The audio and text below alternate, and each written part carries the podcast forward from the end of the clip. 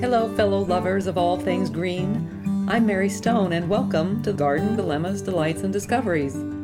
It's not only about gardens, it's about nature's inspirations, about grasping the glories of the world around us, gathering what we learn from Mother Nature, and carrying these lessons into our garden of life. So let's jump in in the spirit of learning from each other.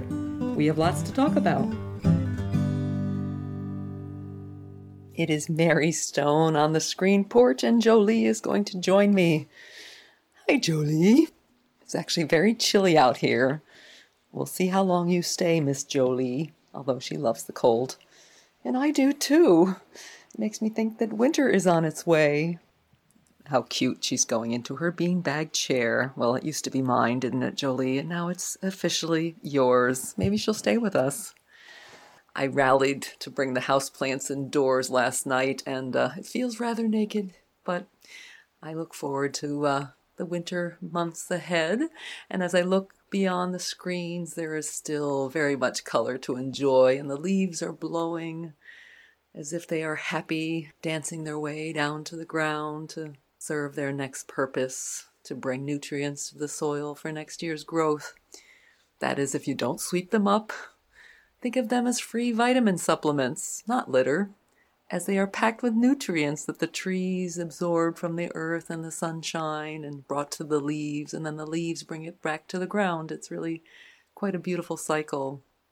We spoke about that in episode 5, which featured New York Botanical Gardens. I had a visit there, and fall leaf confetti, which talks about ways to put your fallen leaves to good use. There's also a column on the subject I'll put in the show notes. But again, there's still much color to enjoy, so all the leaves are not on the ground just yet. And in the fall, folks are often concerned about needles yellowing on conifers and leaves on broadleaf evergreens, which turned into a column topic that starts like this Hello, fellow listeners and readers. Seeing evergreens drop needles often triggers concern. It's kind of like an abundance of hairs in your shower drain. Andrea of Morristown, New Jersey asked, what was going on with her white pines yellowing? All trees and shrubs renew their foliage every year.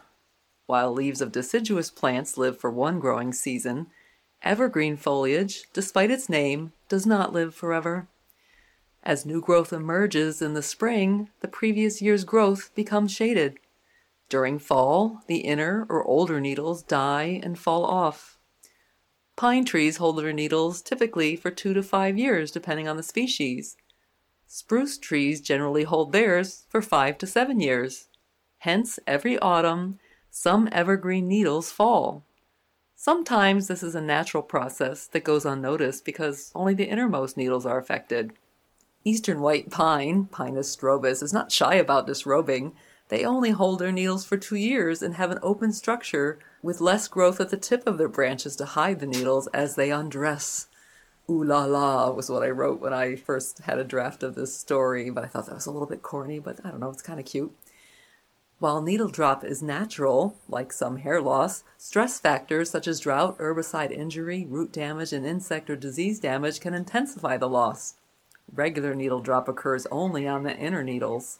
If the entire branches or new needles at the tips of the branches are dying, or if the needles turn yellow and drop at other times of the year, something else is happening, such as a fungal disease, spider mites, aphids, or other pests. Reach out to an arborist to advise you on the best course of action if it looks like it's beyond the regular needle drop. Marianne from Knowlton Township, New Jersey, asked about her 50 foot tall green giant arborvitae. They were glorious in the summer, but now look terminal with orange inside. I noticed the lineup at Footbridge Park in the same condition when Kurt and I were walking there last Sunday, and I surmised it was from the drought we endured this summer. And so I assured Marianne that hers is likely going to rebound because it's they're very mature trees. Arborvitaes, by the way, shed branchlets, which first turn yellow or orange and then brown. So they're bigger chunks on the trees, the needles and so forth. And they stay on the tree for some time before dropping. There's always normal shedding of foliage, but um, drought definitely in, impacts trees and plants and arborvitaes more than others. They're also sensitive to being wet and poorly drained soil. So if you're having some problems with your arborvitaes, make sure that that's not the case because that's root rot, which can kill a tree pretty quickly. Then there are some conifers that shed their needles every year, such as the European larch, which is Larix decidua. We were up at Camp Mohican this weekend, and I noticed actually that those larch have already dropped their needles, likely again due to the drought, but they're very mature, so I suspect they'll be just fine.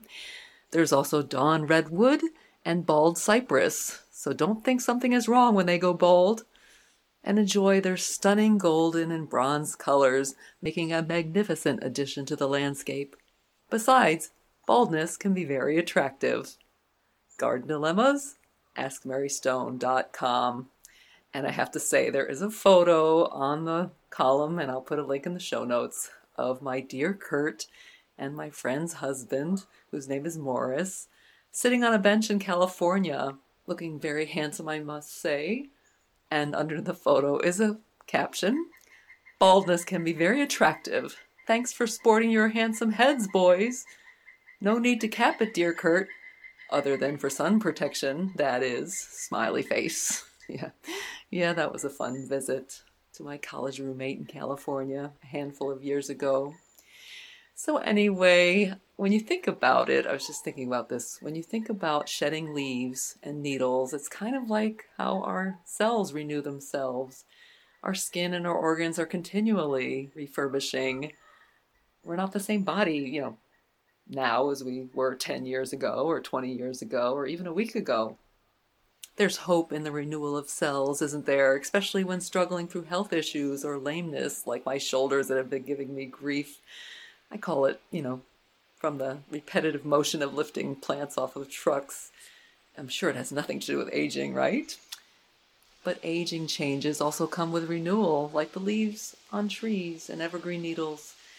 They turn colors in fall to serve their new purpose on earth, nourishing it with all they gain from gathering energy from the sun during the season of growth.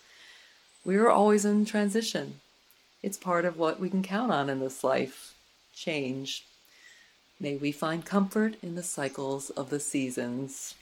Thanks so much. I hope you enjoyed our time together. I always do. And uh, please share the podcast with a friend or two and subscribe if you haven't done so already so it magically appears in your feed. Thanks so much. I really appreciate it. Look forward to next time on the Screen Porch. Have a great day. You can follow Garden Dilemmas on Facebook or online at gardendilemmas.com and on Instagram at hashtag Mary Elaine Stone. Garden Dilemmas, Delights, and Discoveries is produced by Alex Bartling.